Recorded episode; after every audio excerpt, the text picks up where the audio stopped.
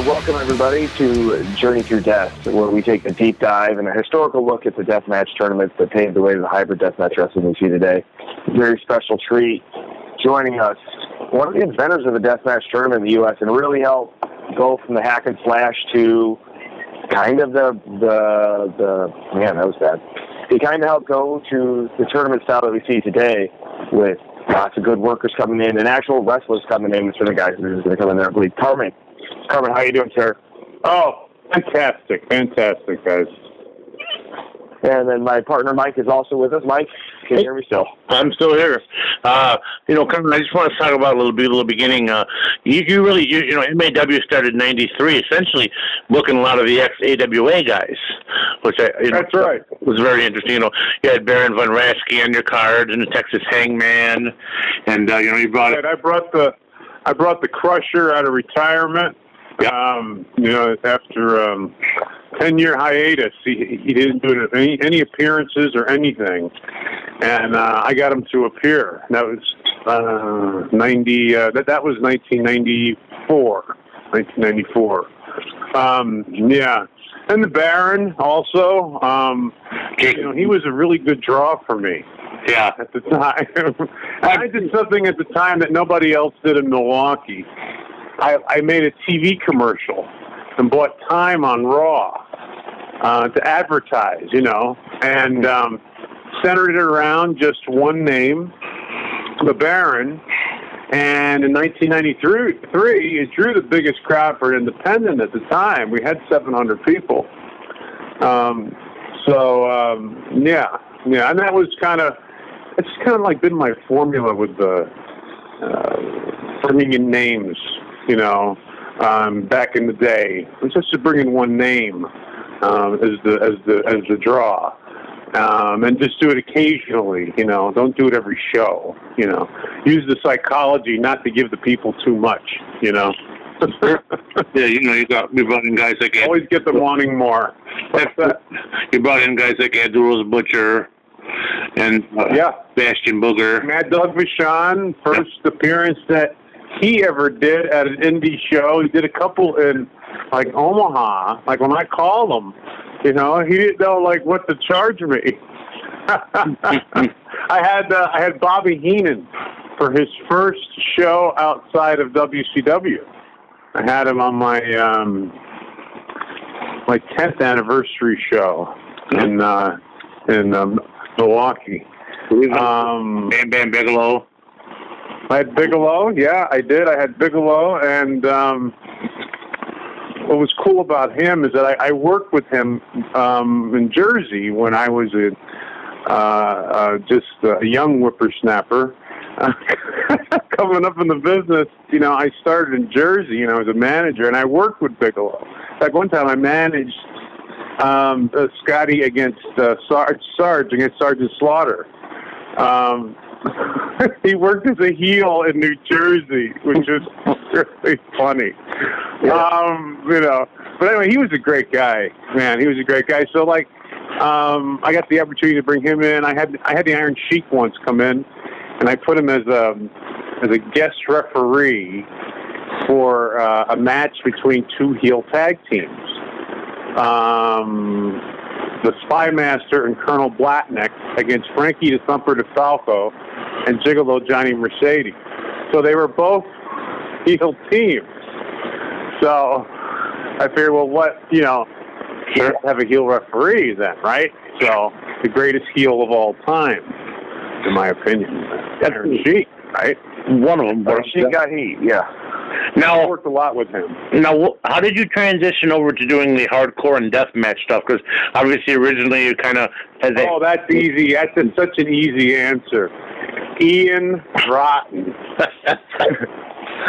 Ian Rotten. That's the that's the easiest. Yeah, yeah, that's the answer right there. Ian fucking Rotten. It's funny how Okay, his name- so every what happened was- comes up. What what had had happened was, let's see, we're talking now 1998. Yeah, 1998. So my referee at the time, uh, Scott DeMark, uh, he um, he did some independent shows in uh, Indiana, and I think with Dave Prazak, and um, you know he recommends Ian to me. Now I know Ian from back in my early days in in New Jersey with Brian Knight, and I knew Axl um, Hmm. pretty good. In fact, I managed them a couple times back in like. Um, 86, 87. I was just uh, was a senior in high school. Um, so anyway, I knew Ian, you know, as an East Coast guy and blah blah blah. And I'm hearing about the stuff that he's doing, and I've always done stuff like I made the front page of the Milwaukee Sentinel with this um, barbed wire match that we did in 1990. Um, 93, 94, we did a barbed wire match. and it made the front page of the newspaper because it was controversial because it was being held at a church. Oh, it's so cool. Like, it's like, I mean, I, I mean, it was like cool, like in retrospect, but I mean, at the time, like super controversial, you know. Um, church is supposed to be a, a place of, of reconciliation, you know, quoting the priest and all. Like, it was some heavy shit. Um, like, but anyway, but I asked for it, you know, because when I did the posters, on the posters I put banned on uh, four continents and, you know, 32 states, you know, the barbed wire death match, you know, I kind of brought it upon myself. but I love doing that type of stuff you know. Um, and, and so I did sparingly. I'm never against. I mean, getting color and doing all that stuff. I mean, I worked with Abby. Um, you know, I've gotten got a lot of color in my in my in my days. Oh yeah, you and, And, Mahler um, had that one match, wasn't it? You and the Mahler, that bloody match. Mahler, oh the Mahler, yeah, yeah, yeah. Hardcore.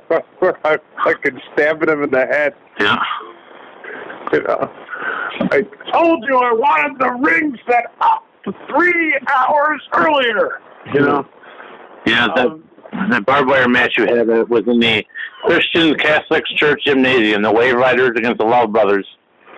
There you go. That's it. That's exactly what I'm referring to. What was the year? 1994. Okay.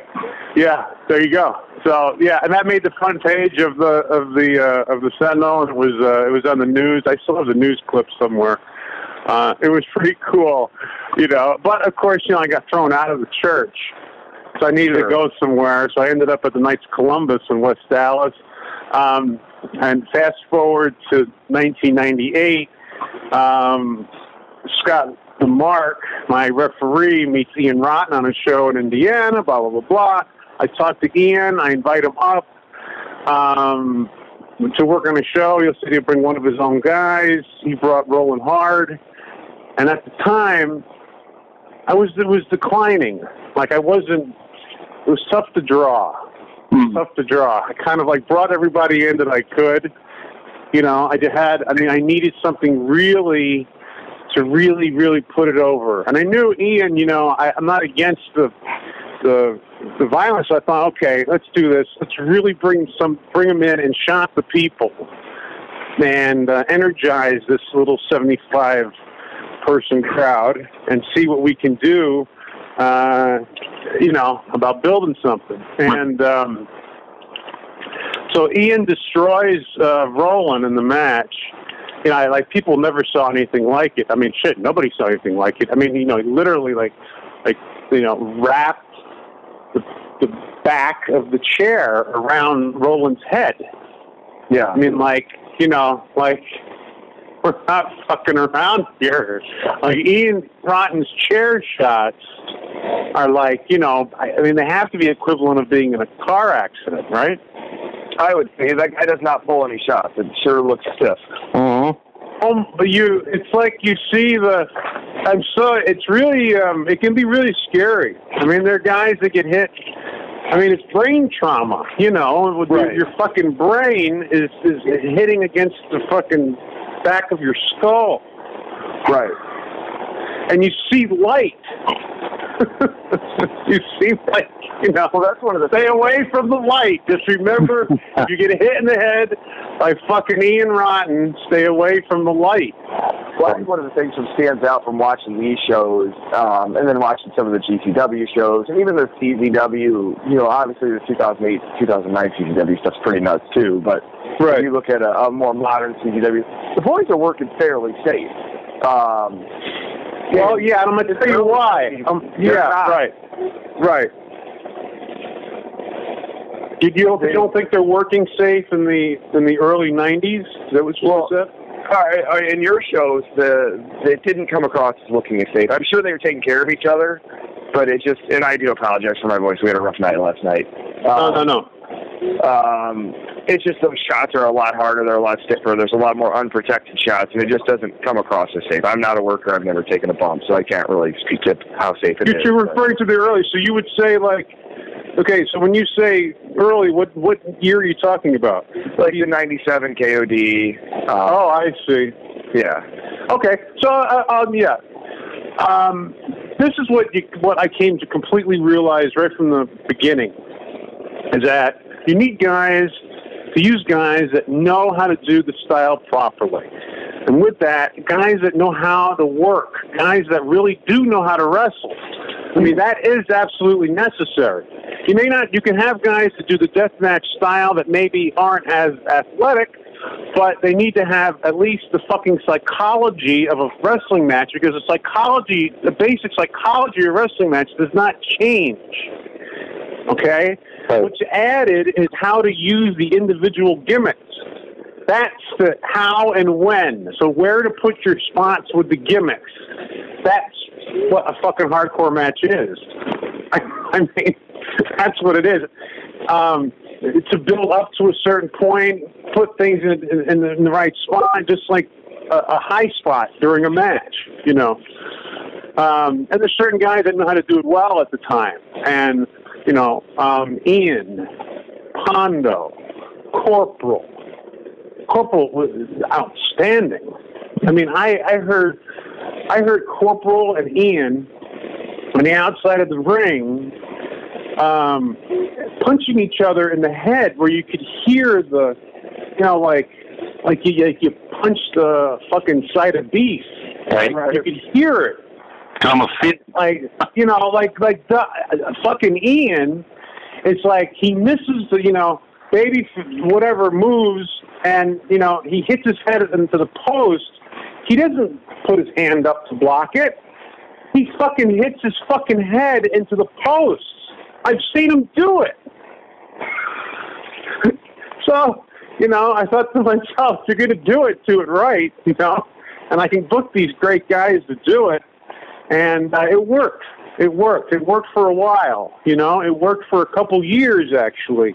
I didn't go full fledged hardcore death match stuff right away. It was something that I built up to.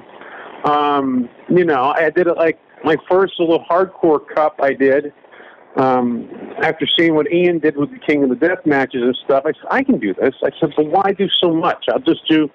I'll do. Um, um, I think it was um, four guys Yep. rematch. Yep.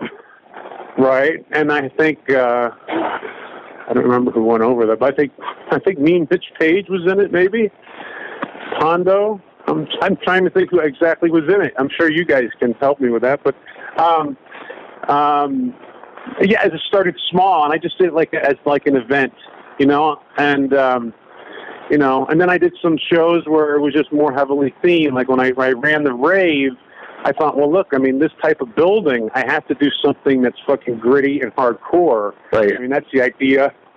You know, I mean, you know, I'm not gonna. So, um, and I also try to mix it. You know, um, even when I did like a death match, um, you know, I brought in Mad Dog Vachon to do autographs. You know. Um, so uh, Mad Dog, so funny. Mad Dog shows up at my show, and uh, and whatever there's death match going on of some kind, you know. He says, and he says he says uh, he's looking at the lineup, and he says, Carmine, you are the gimmick promoter. That's what he That's called a me. really good. That's a really good impression. Thank you. Well, I knew him very well. So Yeah. and uh, and we uh, he called me the gimmick promoter up to the day he died. He referred to me as like uh, you know Steve. Tell me about the gimmick promoter. What is his name? Carmine. You know, like like he remembered me as the gimmick promoter like forever. Like you know. Excuse me. Um, Your first, anyway, your first hardcore couple. Bobby. What's that? I see your first hardcore cup was Ian, Hardcore Craig, Corp, and Mitch Page. Ah, there you go. There you go. Yeah, yeah, yeah, yeah, yeah. Yeah, Craig too. Craig was the guy that wanted to do this, wanted to do the style, and he was doing crazy stuff already and, and stuff like that. Um, and he really wanted to do. I changed his name from Wave Rider Craig to Hardcore Craig. Um, but anyway, back to so Mad Dog calls me the gimmick promoter, and I booked Bobby Heenan for the first time. You know, it's like I said, first time outside WCW. Bobby shows up at the building and he says, "You must be the gimmick promoter," because he spoke to Mad Dog. Right. right. Now, did so anyway, that probably really helped you in in an area where AWA had been running not that long before, and Vern and Greg didn't do really any gimmicks. It was much more straight up wrestling. It probably helped you kind of stand out to a crowd that had been burnt and seen all their idols leave, right? Um, well, uh, not really. Not uh, you know, not not not really, so to speak. It was just that to make independent wrestling fun, you know, and like and that that was the idea. Gimmicks, you know, like as long as you can explain it to the people and get them like you know to to to, to pique their interest, they'll come back to the next show. Like I did, I mean, I did like fun stuff. I did stupid stuff. Uh, I mean, we did the tables matches. You know, we did all that type of stuff. We did. I mean, I did like a match where, where it was a. Um, oh, it's, I don't know what I called it now. It was a beer chugging match. So, in other words, okay, so we got a match in the ring, and then 20 feet away, there's a table set up with a bartender. serving beers. the idea, so the, so the idea becomes, and one of the guys' names is Barfly Mike. So Barfly Mike, of course, any advantage that he gets, he wants to go to the outside of the ring and get a beer. right? what happens essentially is that the heel allows Barfly Mike to just drink too much and fucking pass out and lose the match. But this is, you know, of course they did a spot to the table that's filled with beer. I mean, like this, like the, you know, the type of WCW type of hardcore Sure. type of stuff, you know. Right. Like I did that type of stuff, but then I, you know, uh, I mean, I did um, um Ian Rotten against um, uh, Madman Pondo, barbed wire match, Wilson Park outdoor match with Sherri Martel. Sherri, you know, she uh, she got color for me off the barbed wire when I threw her into it. Um, she was unbelievable to work with. Um, but I did it, and, and it's for for a while. I tried to do it sporadically, you know. Um, um, and like I said, what level of gimmick match, you know, what level of uh, not necessarily the hardcore death match, that type of stuff. I did really solely for like the hardcore cups. Um, you know, like with Ian, I had to scale back. I mean, I just couldn't. I, didn't want to do that on every single show, and on top of it, I, I was sick of losing buildings. Sure. So, so did, did Ian did Ian help you book the hardcore cups at all? No, I booked them on my own. Oh, okay. I always did. I, I always did all my own booking. Um, he definitely recommended guys to me. Okay. Now, in 2001, uh, the only year you ran two nights in a row. Uh, most of your hardcore cups are one night. Um, what was your reasoning to run two nights? Um, well, because I already had. I wanted the. the it, it kind of cuts down on costs, so to speak.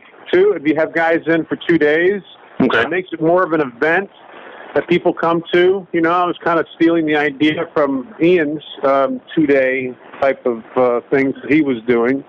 Right. And um, um, yeah, and I, I and it, it essentially that's that's the reason. Um, um, just to make more money. Have a longer tournament, you know, you can sell a two disc set now or a three disc set, you know, as opposed to one. Now, uh, speaking on that tournament, b- before I turn over to Max, that's a, a couple quick questions. Um, that's the only deathmatch tournament that the original Leatherface, uh, who was Corporal Kirchner, ever wrestled in. How did you end up getting him your tournament, and how was it to have him come in? Well, it wasn't Corporal Kirchner. Oh, was it? it was Harley Lewis. Oh, wow. Okay, my mistake. It was Harley Lewis of the Misfits from Philly. That's who that was. That was Harley Lewis. Okay, I've, I've mislisted that. I know who Harley Lewis is. He was he was with Angel Amoroso at the time, Okay. who worked Pondo, and just uh, oh my god! And I didn't want to book the match, but like she insisted. She said, "No, no, have me work Pondo. Your your you know your your fans are gonna fucking love it." Oh my god! It was unreal. It's out there somewhere. Yeah, a lot of your. I've, I've got a bunch of your stuff that's on VHS. I got a bunch of Right. W. Now that tournament too, your uh, first time you brought in uh, Necro Butcher and, and uh, Nick Mondo and you fired him up. Uh, your memories of that? Um, I had um, right Corporal and uh, and and Nick Mondo. Uh, no, you had Necro and Nick Mondo. Oh, Necro and Nick Mondo. Okay, yeah. I also had I also had Corporal and Nick Mondo. Um, Nick, he, I mean, he worked for me a couple times. Um, he uh, this is before he moved to Japan, and he was living in uh, Minnesota. And um, it was just kind of difficult to get him on a regular basis.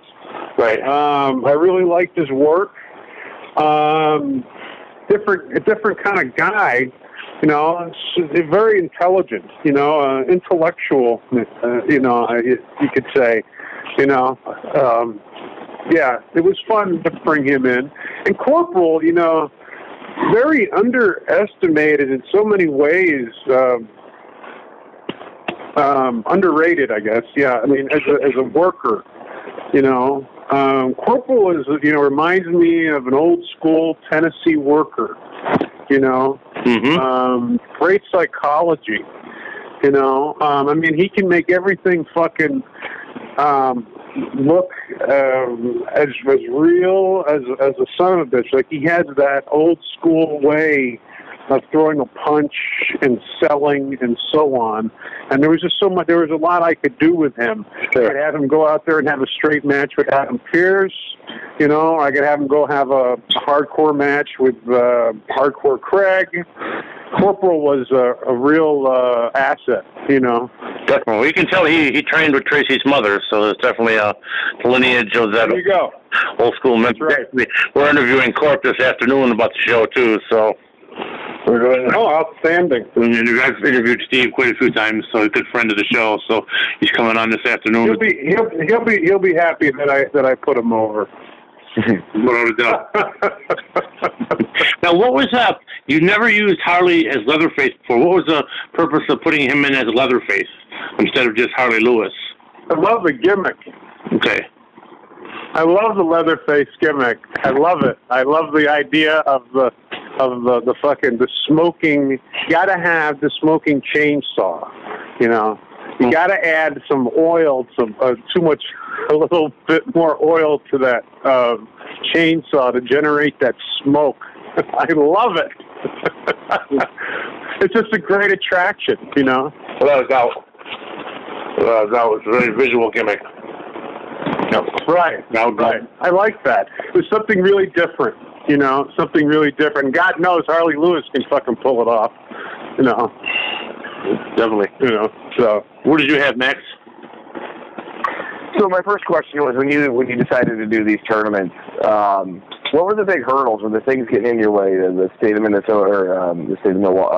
Um, Missouri- Jesus, Christ, Wisconsin. I'm a- the state of Wisconsin. Wisconsin. Did they fight you? Right. Did um, oh yeah, Yeah, yeah, yeah. Well, here's the big problem. The big problem that I had. Um, one, you know, I got thrown out of the church. So then, uh, so then I moved to the Knights of Columbus. Um, and you know, I kept it kind of clean, you know, until Ian came in in '98.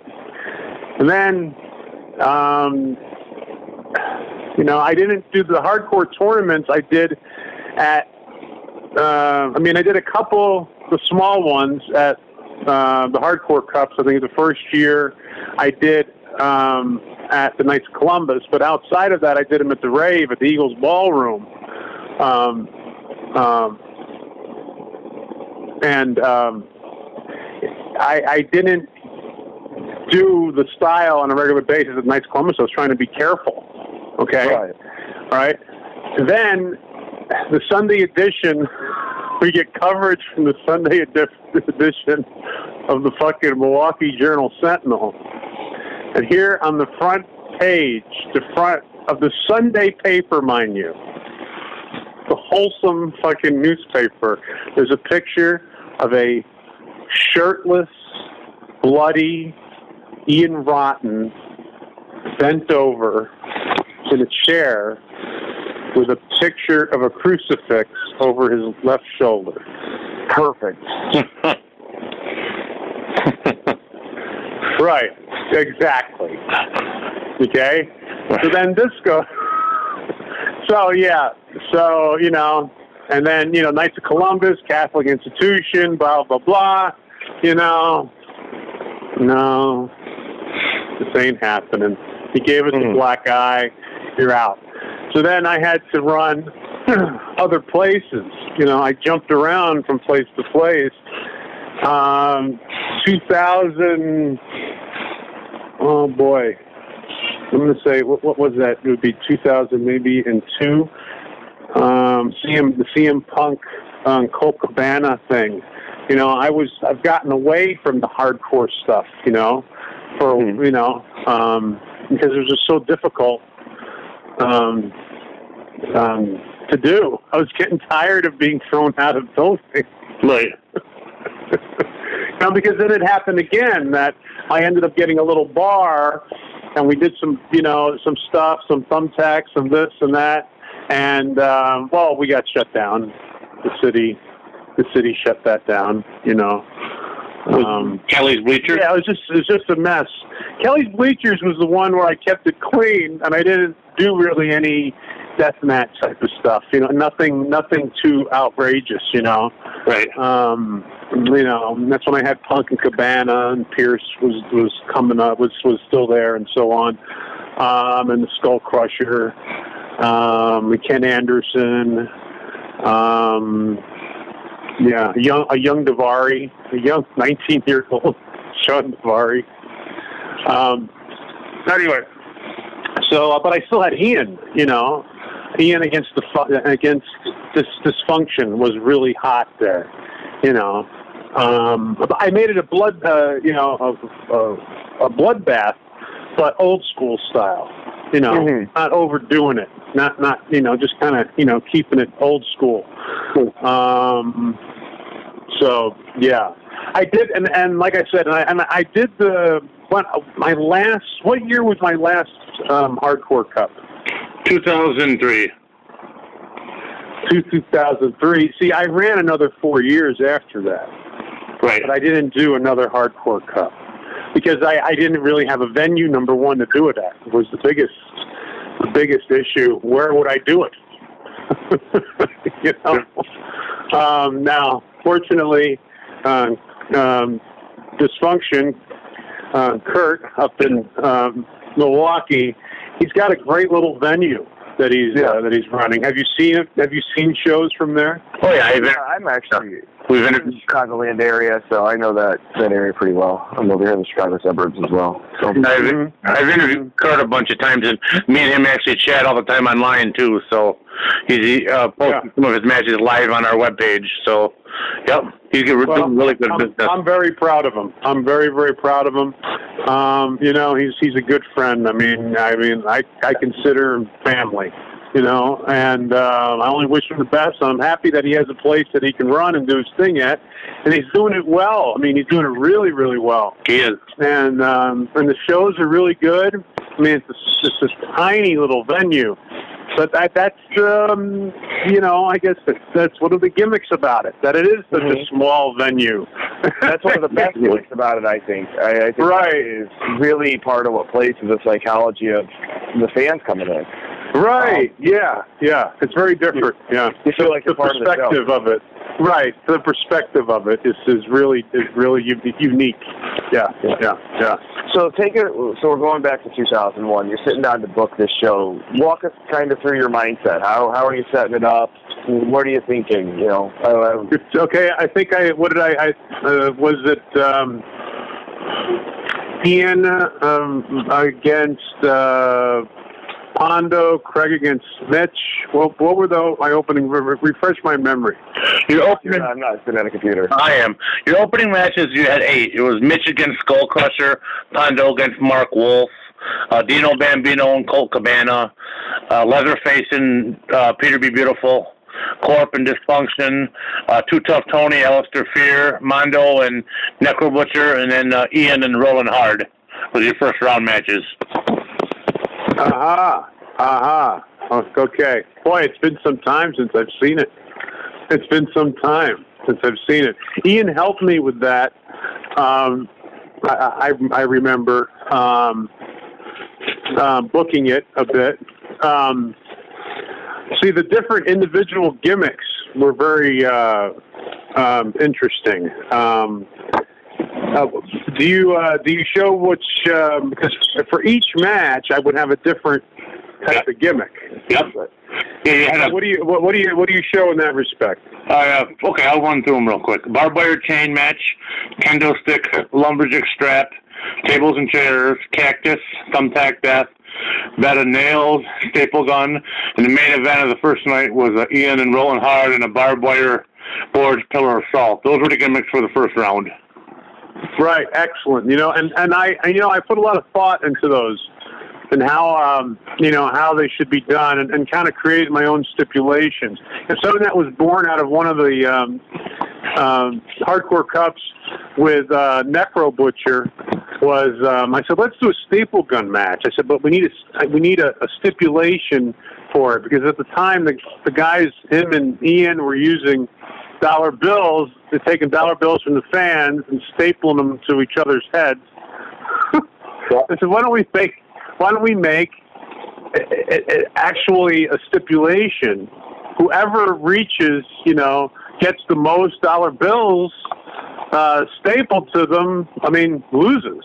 You know, so if you get, so we call it a lucky thirteen staple gun match. And- And that caught on up until today. You still see that in, in places. Uh, that's what I. Yeah, that's that's exactly what I. I mean, it was they did it. Um, they did it on the uh, on the Emmys when they when they publicized um, the movie The, the Wrestler. Yeah. Yeah, yeah, yeah. So um, anyway, so there you go. There's my my big contribution to deathmatch wrestling. Nice. Yeah, I mean, I honestly, um, and this isn't blowing sunshine up your ass or anything, but I truly believe that without your tournaments, we don't see it move from the to the more hybrid style, and the guys being more willing to to do the stipulations in every match. That wasn't stuff guys were doing. You had a lot more psychology going in the matches and stuff. Right, and in the one year I did um, every match, I I started. Uh, the every match on the card was a no rope barbed wire match.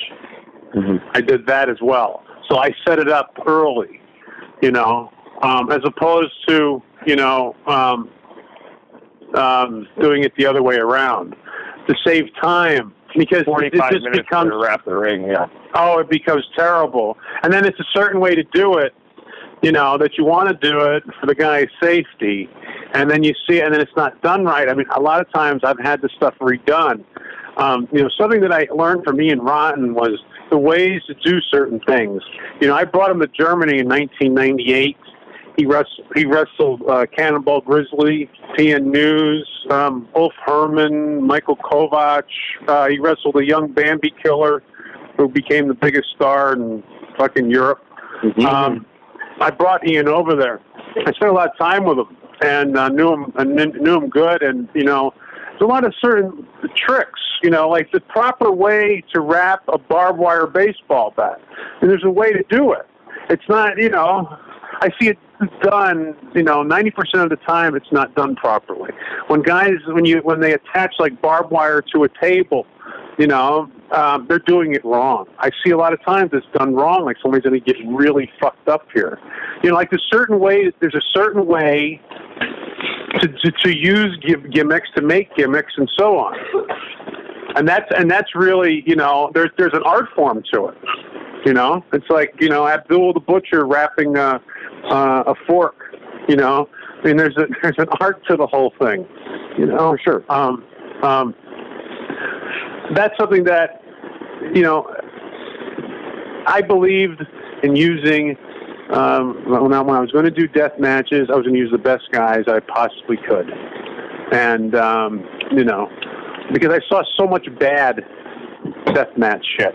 Yeah. Like bad. The kids that didn't know how to work. They're just hitting each other with light bulbs. And they don't know what they're doing. And they, like, just you know, like just sloppy. Like you know. I mean, I saw, I saw it consistently at that time. I said, "Well, I'm not going to do that. You know, I'm going to make it really good. You know." And that probably cost That you a lot more money because you you could have booked backyard kids and you Right. know and two or Well, there's three certain guys I wouldn't use. money. Right, and there's also guys I wouldn't use. And there's guys that Ian that Ian used, for example, that did this stuff, and but this guy just didn't like them. Um, I didn't use everybody that worked for IWA, um, you know, um, but I did use a lot of great guys, um, Mhm. you know. Um, um, so back to what I was saying about the uh, uh, deathmatch tournaments. Um, the one with um, Ian Rotten, Corporal Robinson. It ends up where it's a barefoot thumbtack match. hmm I'm very proud of that. Yep, that was uh, Because- That was a good match. Yeah. yeah, I'm proud of that because I'm proud about how we led up to the match and told a great story during the tournament. I love booking tournaments just in general because you can tell such a great story during Mhm. and you can build great baby faces and you can build great heat. Um, you know, if if you know how to book, you can tell a great story. Um, and you have to have a great cast in order to work with to, to do that. Um, and um, but that's how I kind of approached. I mean, any card of any significance that I that I put together. You know, um, and the death matches, uh, the one with um, Ian and Corporal, how you know I had animosity against both of them because they were both baby faces, and I fucking hated the both of them. And I was the you know I was Carmine the Spirito. Uh, this is my show, and I'm going to call the stipulations for this match. This match is going to be a no rope barbed wire match, a no rope barbed wire thumbtack match a no rope barbed wire thumbtack match, light tube match, and then a no rope barefoot thumbtack light tube match, and that was. I love that. I love that's, Yeah. that's one of the great things that when it comes to a lot of the, the with the death matches that I booked that I really enjoyed doing. Um, uh, and these crazy guys went went out there and did it. Um, and I'm I'm proud that I paid them well. I mean, I paid them well. Um, yeah, but it really is unreal. Um, but you know, again, not just anybody could do that. They know how to do it without you know crippling themselves. Sure. You know, without without you know um, really naming themselves. And there's such an art form to it, and at the same time tell a story. At the same time tell a story. You know. But I, I know your time is short, so I, I have two more questions for you, and then we'll we'll let you roll. Okay. Um, is there a spot throughout the whole time of doing these tournaments that sticks out in your brain as, man, we had the crown eaten out of our hand, or holy shit, I can't believe the boys did that? Right. Oh, I can't believe like something that we did that really stands out. Yeah. Is that what you're asking me? Oh my sir. God. Oh yeah. Well, with um, um, Madman Pondo at the rave, jumping off the uh, jumping off the balcony on the corporal. Corporal's on a table, and uh, Pondo climbs up and jumps off the balcony. Um, um, later, um, ran, and they did a spot with New Jack um, at the rave at the at the, in the same building, another room, but the same building where he jumped off a balcony, but it definitely wasn't as high as as Pondo was. Mm-hmm. I mean, Pondo was legit like 18 feet, like 18 feet. Uh, misses the uh, uh, misses. Corporal rolls off, and the drama of them just being dead and then working up enough to Corporal to drag Pondo to the ring. Oh, it's so dramatic. Yeah. And they get to the ring, and Corporal slowly crawls and covers him. And it's one, two, kick out. Oh my God, the fucking place erupted. Erupted. Now that's psychology, Mm-hmm. you know, of how to get to that point to do that, to excite those people. Corporal Robinson and Madman Pondo are great workers, you know, great workers. And that's what's and that's what I always felt was important booking death matches. That's really Okay, and then the last thing I had for you, that's awesome story. I, I kind of what I, I thought you might go with. Um, is there anybody that sticks out in your brain that if you uh, if you had the chance, you'd never work with them again throughout this stuff? There's just uh, one guy that's a thorn in your side the whole time. Hmm? One guy that was a thorn in my side. Yeah. Like more than the the rest, you know what I'm saying? Like the one guy that's just like, oh my gosh, I can't believe we had to deal with that that guy. well, I mean, you you do business with people, and uh, you know sometimes it, it's not com- completely you know wine and roses, and you know um, sometimes personally you don't see eye to eye, you know, whatever. But in all honesty, uh, I've been in the business now for since I was uh, 16 years old. So uh, I've been in the business for uh, uh, how many years now? 37 years I've been in the business. Yeah. Um, so um, I, I believe in doing business with everybody. There you go. You know, I, I, I don't, I'm not, I'm, I'm, I don't, I don't look at it in that way. Okay. Um, you know, I don't know if that's, that's the answer that you wanted. forever. I don't, I don't know if that's the answer that you wanted, and if I even verbalized it the way that I really wanted to. Um, No, but I, um, you know, um, you know, I'm an easygoing guy. You know, Sure. um, there's certain things. If I have a, if I have a, uh, if it's about money, if you stole money from me, well, that's a different story, and I'm not associating with you anymore, and it's over. You know, that's certainly, it, yeah, that's happened in wrestling with with me. Um, but it's it's it's gonna it happens with everybody because it's a business. It's just a business. I have a, Do you have anything coming up you want to plug? We, we have a fairly good listener base. We'd love to plug anything you got working. I got one. I'll tell you what. Smart Mark Video has all of my uh, stuff online.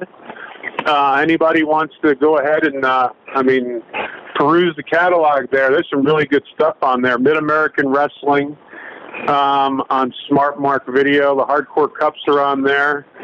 Um, and uh, Mike Burns is uh, just a great guy that I've been dealing with now for like 20 years. Um, and he's always treated me straight, and uh, he's done a he's done a great deal for people in the business. Absolutely. Absolutely. Yeah, but not not enough is said about Mike Burns. Oh yeah, but I, I have a quick question actually before we go too quick. Um, with the smart mark, have you ever thought of doing uh like a best of the death matches in MAW, like the non-hardcore cup ones? Because I know people always ask about things like that. You know, like a best of MAW death matches, volume one or volume two. Oh, I see. You know, uh, you know what? Smart Mark Video could very easily edit something like that Yeah, because You know, they could very easily put together something like that because they have uh, a majority of my footage. right. Um, so yeah, and they have all that hardcore stuff uh, with Ian and Corporal. The Ian and Corporal stuff. I mean, that's that's priceless. I mean, I could probably do a uh, DVD just uh, uh, you know a collection of the, of those That's, matches, yeah, that's a DVD set right there. right? Corporal and Ian. You know, Yeah. right. And and they, and they tell a story in every match. It's just not kids. You know, little. Not this not skinny kids hitting each other with light tubes. Mm-hmm. That's, that's Right. Yeah, you've got uh, so Yeah. many amazing matches that weren't in the cups. I mean, there's so many involving Pondo and Ian and Too Tough Tony and Hardcore Craig. You know, you had the one exploding barbed wire match. You had the Desert Right. Right, when the pods didn't go off. Yeah, one of the pods didn't go off. Oh, that was scary. It was scary about it is that I, I had this I had this great idea about doing this exploding barbed wire match, and then, um, well, I thought maybe it would sell some tickets, but it still didn't really sell any tickets. Like it maybe there were six, 80 people there, maybe. I mean, maybe. And I had this great idea about doing this exploding barbed wire match. I understood how it was done and so on, and Ian helped me with that. And um, well, it's kind of a windy day. it blew the black powder out of one of the pods.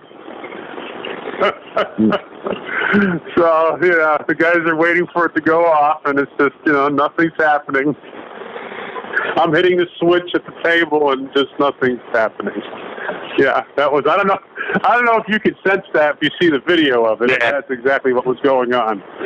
Uh, yeah, yeah, yeah. That's hard. We had we had complaints. We had we had complaints from neighbors. I mean, although we were out in the country, you know, it echoed. You know, so they thought somebody was like, you know, some sort of terror attack or something. yeah, it was great. It was great. Yeah, one of one of my proudest moments. Now, before we wrap here, I just had a, one last question with that tournament. Um, you had the Skull Crusher, Roscoe Brown, and then who really didn't do matches. You had Colt Cabana, and you had for the first time Peter B. Beautiful. Um, how did you end Right. up those three guys in? They really weren't, you know. Well, Well- the death match, but the other two really didn't. What was the uh, refresh me? Uh, what was the gimmick of the Colt Cabana match? Uh, his was tables and chairs, so I can understand that. Him and Dino. Okay, so it's not really. So it's a gimmick match, but it's not really hardcore. You see, hmm and that was my idea too. Why does every match? And it's the hardcore cup. It's not the death match cup. Why does every match uh, have Sure. to be just blood and gore? Now, Mitch and know, I thought, uh, you Right. know, Mitch and Skull Crusher was a barbed wire match. Okay, and I and they worked an old school barbed wire match, old school one. You know, like they used the barbed wire in that way, like Tully and Dusty or Kevin Sullivan. You know, they used it in an old way. That was my that that that's it. That's my my booking philosophy. Sure. And how did you end up bringing in Peter B. Beautiful? Oh, he's just a piece of meat. He just wanted he he insisted he he said he was a deathmatch wrestler. He said he wanted to do this and all this other shit. I've seen what he's done in the past, and he just you know he didn't have the greatest reputation. No. You know, like he's just like this guy is Weird. like untrained, and he just wants to. Well, you know what? I said, told him, I said, look, Pete, you're gonna get your fucking ass beat. Like these guys are just gonna, they're gonna fucking destroy you, man. Like, you know, I'm just telling you, like if that, if you want to, if you want to be play that role, and he did, and he didn't complain, you know, but it was just like it's kind of like it was masochistic. Like, I mean, you know, Sure. Corporal and Ian like fucking and then Craig. Oh my god. How? Why did he come? But he kept coming back. You know, he Right. kept coming back. Well, Yeah, there was a guy that that that I used on the shows. He's come up from Chicago. His name was KM Ultra, and his the gimmick here was, you know, he wanted to be on the shows. Okay, but what am I going to do with him, right? So he was essentially like he was like the crash test dummy. So on every show, it was his gimmick that he gets, you know, like a chair wrapped around his head Right. or something like that's You know, that's your that's the reason why I'm paying for your bus ticket. Like that's, I mean, I don't have any other spot. I don't know what to do with you, right? But he but he's more than willing to do it. And and every show, one time he got like a vacuum cleaner, like he got hit in the head with a fucking vacuum cleaner that just like broke into like a million pieces. Like he just got cracked in the fucking skull. But the people enjoyed it. You know, it was a it was a gimmick on every show that he did. They knew what was going to happen to him. Oh, right. Awesome. Do you have? Have you have you have you have you ever seen that? You have to look him up. Oh, AM Ultra. I, I've got I've got so many of your shows. Yep. Yeah. You, you might want to interview him. there you go. Someone I could reach out to. I'm always looking to do Right. those. Now, uh, Exactly. Do you have any other plugs you wanted to plug? Anything you got going on? Well, I, I primarily promote lucha libre now. Okay.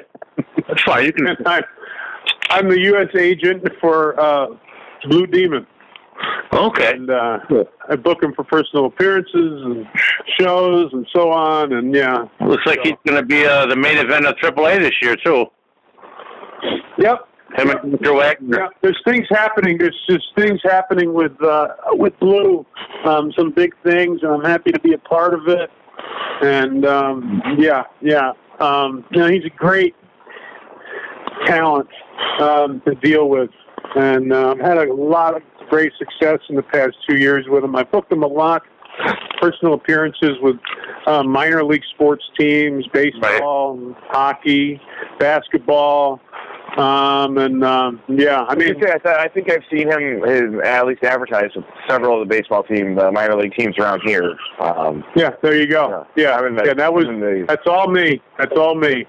Nice. And um, yeah, so um, yeah. And, hey, well, one thing about him is that it's been difficult to connect with the American audience. You know, like he doesn't understand. Like, it's difficult. Um, um, if why does um, uh, Pentagon, for example, get the getting booked when they should be booking Demon or considering Blue? And one of the, and I mean, do you you guys follow Lucha Libre? Do you have an answer to that? Uh, I, I, do follow Lucha Libre, and, and I think Pentagon really got noticed through his violence in Lucha Underground, and, and people are Right. of the fact that Blue Demon is a son of the original Blue Demon, who had a huge program with Santo and had all these Right, movies. right. So yeah, I'm a huge uh, Right. Blue Demon had a 500 day reign as NWA champion. So Right, right. I don't know. I don't know. I guess they they, they want the younger lucha lucha stars nowadays. They're getting Different fan base. It's a different fan base, I think. like Ray Bandito and Rey Horus, and you know the older Right. older guys. You know, like uh, Blue Demon. You know, Doctor Wagner Jr., the Villanos. I guess they're kind of they're still huge in Mexico, and they still draw like insane. You know, when you look at the main events of most of the big cards, it's generally like Ultimo Guerrero or somebody along those lines. I mean, Mil Right. can Exactly. arenas at almost 80 years old in Mexico. So it's definitely a, Right. Right. okay. I'm a huge, Exactly. huge Lucha fan, so definitely is a Yeah. different frame of thinking over here. I think you know, Pentagon, he really got noticed, and uh, I'm just trying to think of different ways to promote blue, you know. So thank you. I appreciate that. I I I, I I ask uh, you know, folks all the time, you know. but sure. I mean, Um, you're- he was he was given uh, he was given an award last year at the Cauliflower Alley. Um, that was that was really a big thing. I'm sure certain Uh, big probably deal. better too, where you have a, a heavier, uh, you know, Spanish uh, speaking and older Spanish folks. Like I'm sure he does better in California or even Portland because there's big communities. I know they do well in Chicago, you know, in New York City. Mm-hmm. You get a lot of the older Spanish folks that grew up watching him. Right, right. Well, the one thing is this: is that the mask is instantly recognizable, and Yeah. you know, and and then like I said, I.